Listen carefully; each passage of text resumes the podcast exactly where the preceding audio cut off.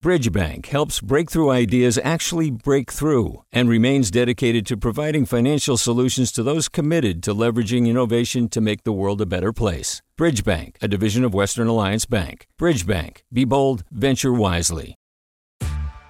Hey there, this is Brittany Luce from NPR's It's Been a Minute. KQED's podcasts like The Bay, Bay Curious, Mindshift, Right Nowish, and more all tell the stories of the Bay and beyond with reliable, human centered journalism.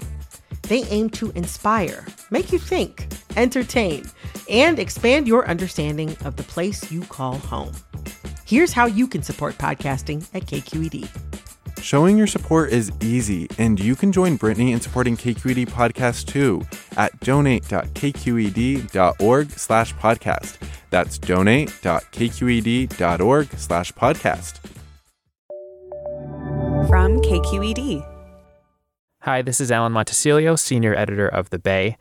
We've been planning this episode about Dianne Feinstein for some time now, but a few days ago we got some breaking news about her. On Thursday, Senator Feinstein announced that she's been admitted to a hospital in the Bay Area to receive treatment for shingles.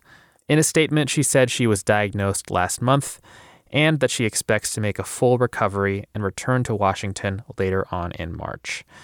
For more updates on this and other breaking news stories, check out kqed.org or tune in to 88.5 FM. All right, here's the show.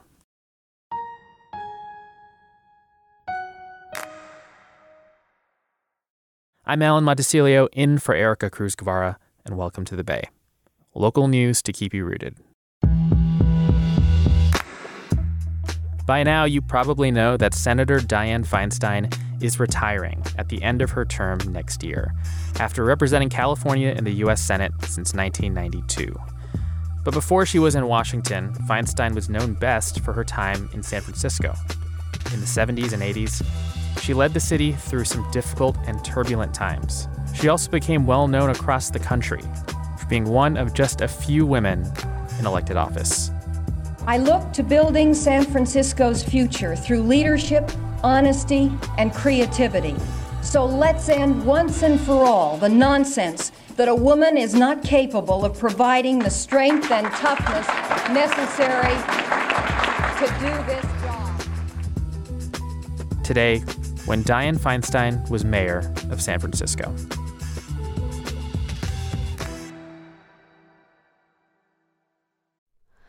Hi, it's Terry Gross, the host of Fresh Air.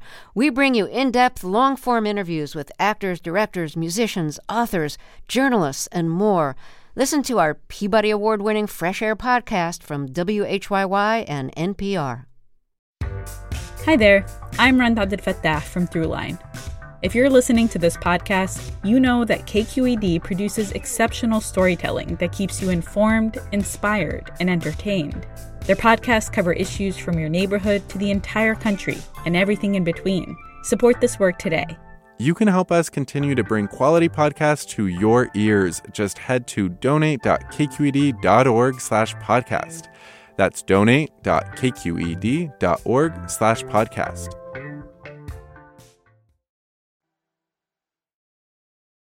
Dianne Feinstein was born Dianne Goldman in 1933 in San Francisco. Scott Shafer is senior editor of KQED's California Politics and Government Desk. Her father was a well known surgeon. Her mother was an immigrant from Russia, uh, a former model. Her parents were both Jewish, but she went to Sacred Heart, which is a Catholic school, very disciplined, you know, very academic. She did not have a happy childhood. She had two younger sisters. Her mother uh, was known to drink a lot, she would fly off into a rage for no particular reason. Um, she learned to be an adult as a young kid because she had to take care of her younger sisters.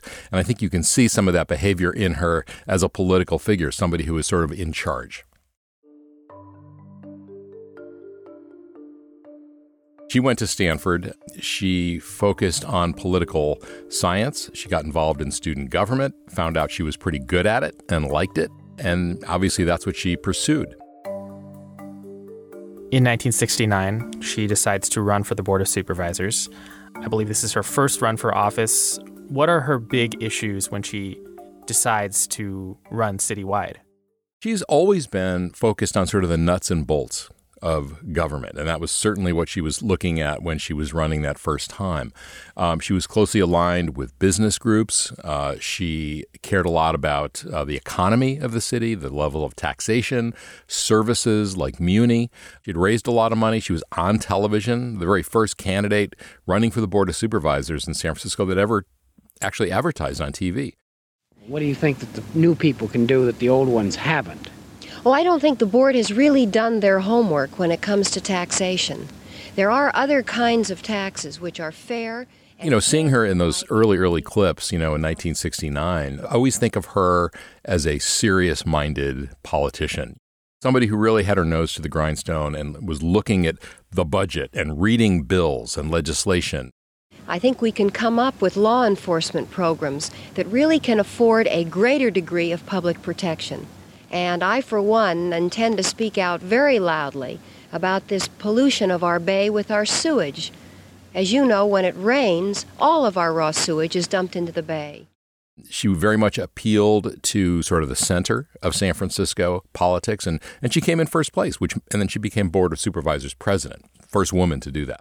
This was also a time, as you mentioned, where there were just way, way, way fewer women in elected office. You mentioned she was the only woman who ran in that supervisor's race in 1969. How much did that come up when she was campaigning, and how did she talk about it at that time? I don't think she made a big deal of it. Dianne Feinstein is the kind of woman many ladies could dislike if she wasn't so appealing. She does everything well. She is bright, poised, attractive, and capable. I don't think she wanted to draw attention to the fact that she was a woman. If she was asked about it, and she was, you know, later after she got elected, she would say things like, well, you know, as long as a woman can maintain her femininity and be proper, I think that she can still be a good politician. Just very not wanting to color too far outside the lines. Mrs. Feinstein, how do you feel about being a woman involved in politics? Do you think that that's an asset or a liability? Do you think it's a factor perhaps in your victory or in your effectiveness? Well, I think it's an asset, actually. I, I think if a woman is able to retain her femininity, uh, if she's able to use it with taste and wisely, uh, if she also has a good brain and common sense and uses these ingredients as well, I think she can be enormously effective. And that was something that later in her career, even though she was breaking these glass ceilings, I think a lot of women felt that she didn't lean into the feminist movement enough.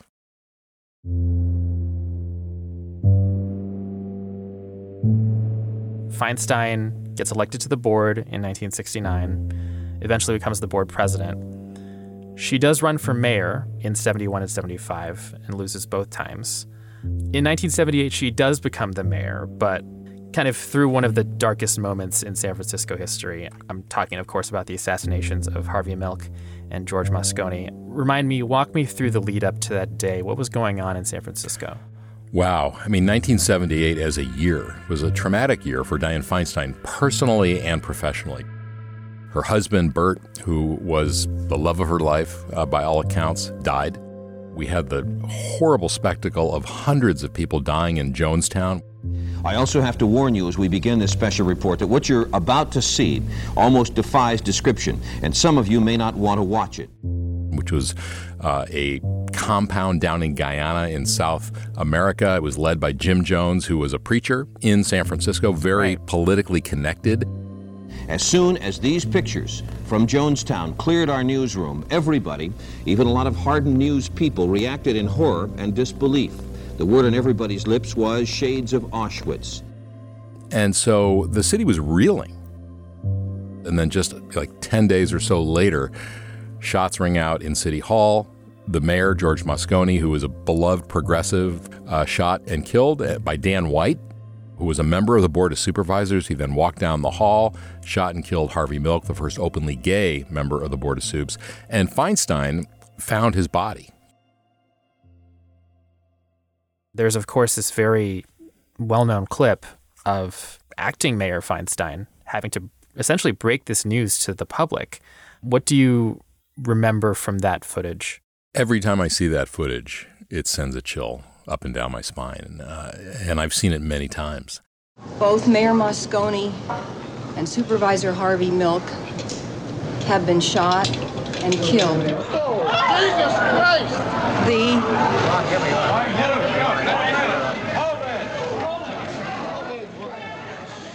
her self control, her looking straight out into the middle distance, and breaking the news. I mean, nowadays we, we, all find out about news instantaneously on our phones, but the idea that you could have a, you know an assassinated mayor and an assassinated supervisor in the building, and no one knew, and so she delivered the news to a press corps and others who were assembled outside the mayor's office, and and so what really stands out was just her shock you know, her grief, but also holding it together and uh, being strong in a moment when the wheels were falling off the city.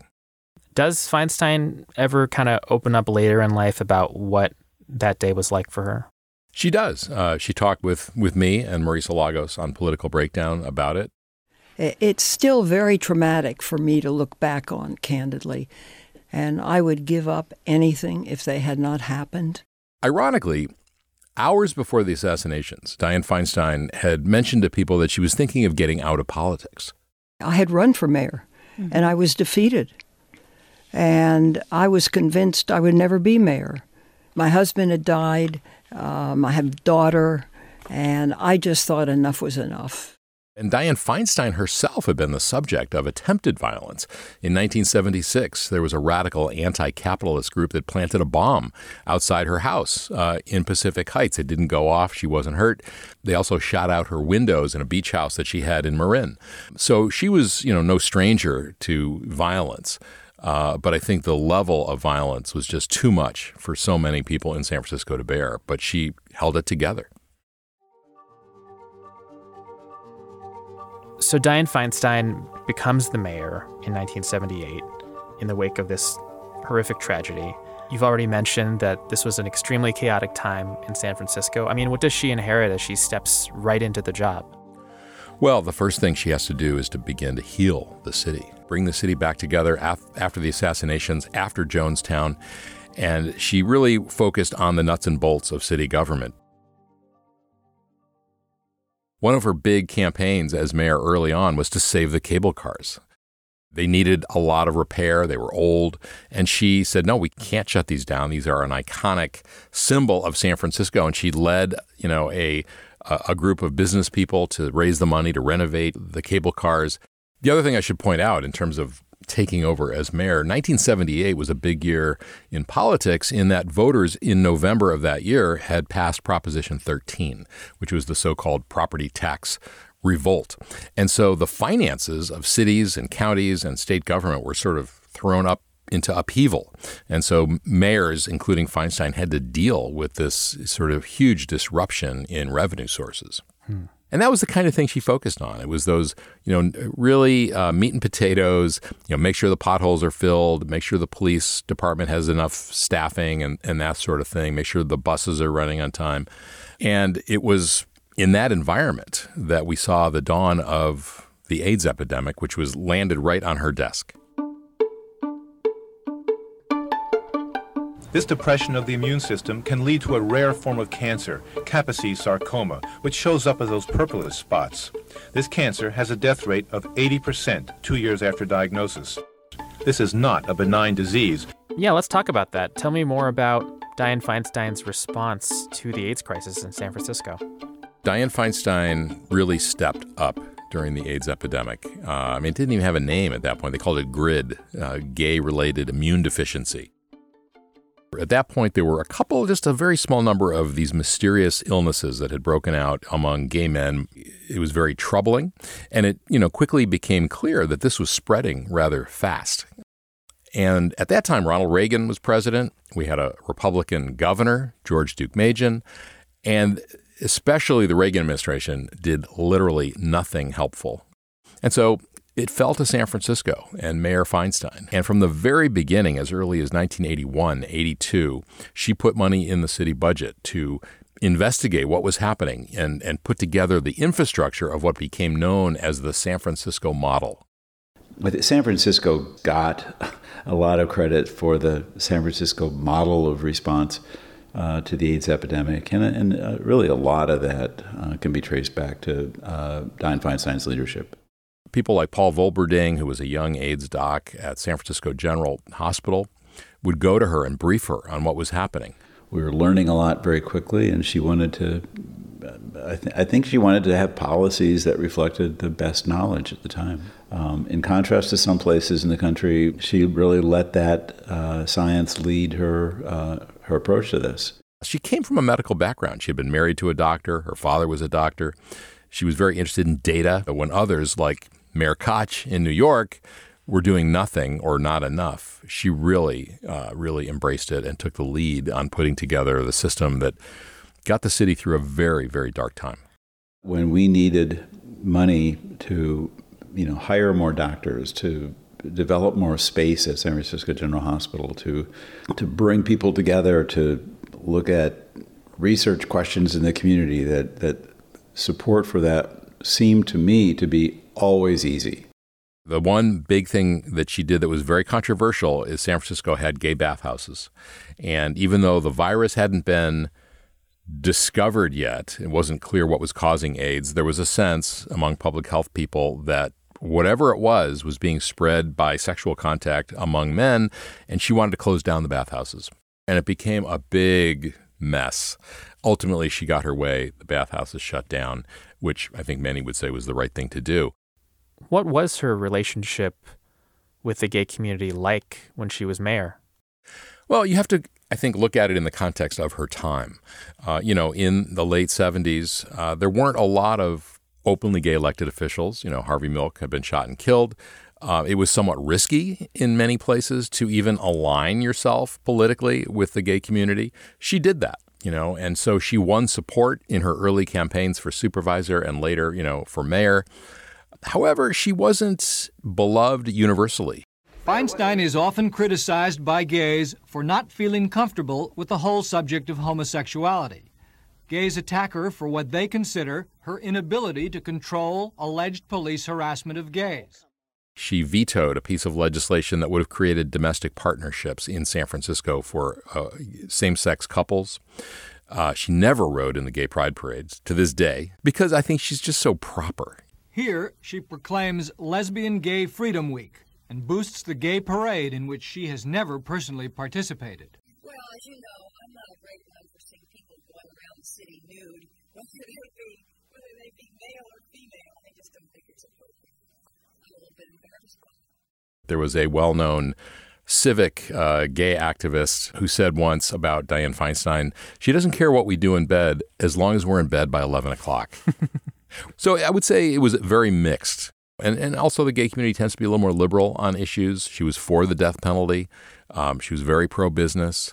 But at the same time, I think looking back, she gets, you know, total credit for how she handled the AIDS epidemic.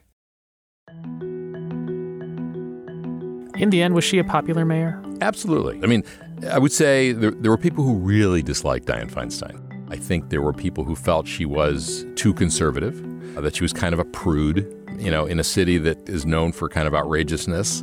But I think I think her time as mayor has aged well.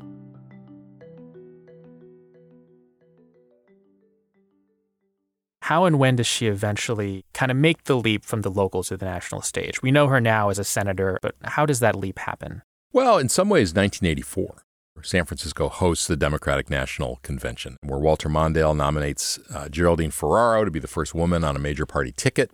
And just before the convention, Dianne Feinstein and Geraldine Ferraro are on the cover of Time magazine. Uh, their photos or pictures of them are there with the, the title, Why Not a Woman? For vice president. So by then, she was already developing a national profile.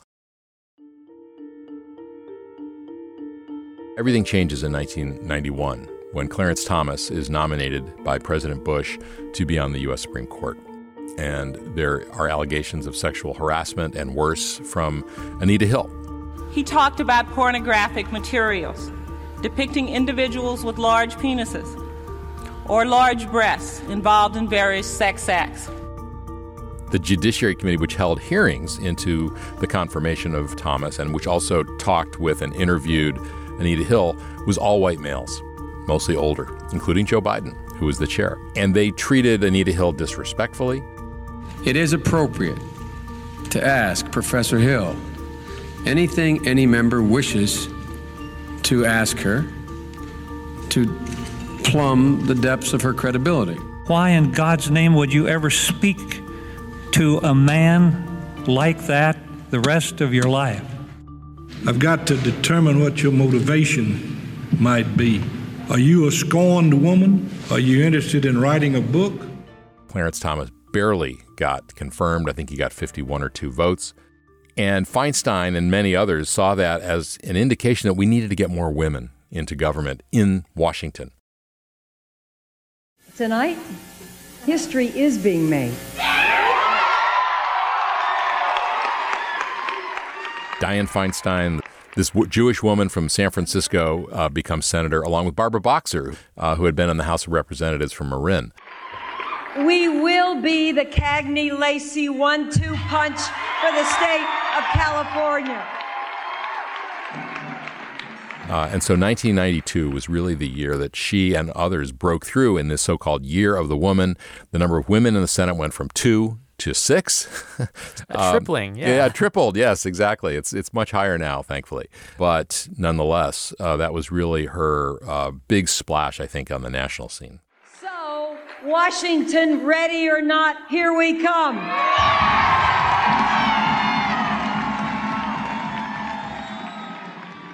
We're talking about this because, of course, Senator Feinstein is retiring.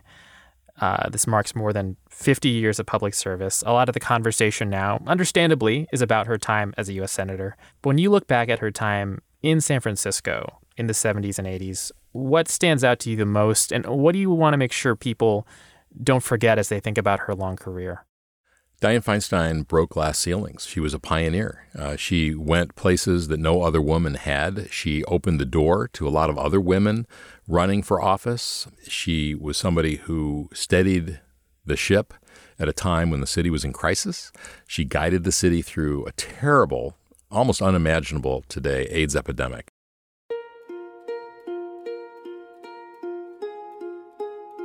HIV AIDS was a death sentence for everyone who got it at that time. And she got the city through that. She managed to hold the city together and someone who was, you know, very competent, not always beloved, uh, not always in line with the liberal values of the city, but someone who tried to do the right thing and broke a lot of glass ceilings along the way.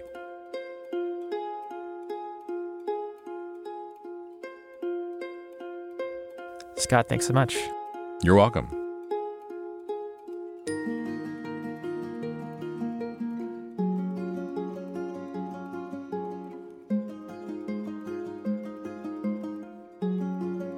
That was Scott Shafer, senior editor of KQED's California Politics and Government Desk. This conversation was cut and edited by producer Maria Esquinca. I added the music and the tape. The audio you heard in this episode was courtesy of San Francisco State's Bay Area TV Archive, KQED's archives, and C SPAN. If you haven't yet, please consider filling out our listener survey. It takes just eight minutes, and it's a great chance to tell us directly what you like about the show and what you want to hear more of. The Bay is a production of KQED in San Francisco. I'm Alan Montecillo, in for Erica Cruz Guevara. Talk to you next time. Do you love learning about the San Francisco Bay Area, its history, its people, its unique blend of cultures? Then you should check out the Bay Curious book. I'm Katrina Schwartz, editor and producer on the Bay Curious podcast, and I'm here to let you know that for the month of May, we've worked out a sweet deal for KQED podcast listeners. Right now, you can get the Bay Curious ebook for $1.99. That's right, $1.99. Just search for Bay Curious wherever you get your ebooks or find a link in our show notes. This offer does expire at the end of the month, though, so you'll want to act on it fast. Happy reading!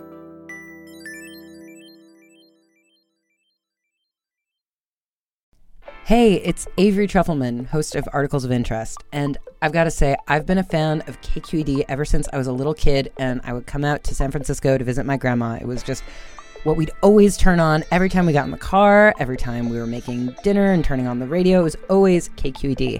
And then over the years, I've become a massive fan of KQED podcasts because this is local reporting at its best. These are answers to questions you've always wanted to know, interviews with exciting, unusual voices, necessary journalism, all told with love and care and artistry. And did you know that a majority of KQED's funding actually comes from members? It's just people like you and me supporting the programs they love while also getting access to cool events, behind the scenes footage, and so much more. If you want to sign up and be a part of this amazing community, visit donate.kqed.org slash podcasts to become a member today. That's podcasts with an S. Thank you for listening and thank you for your support.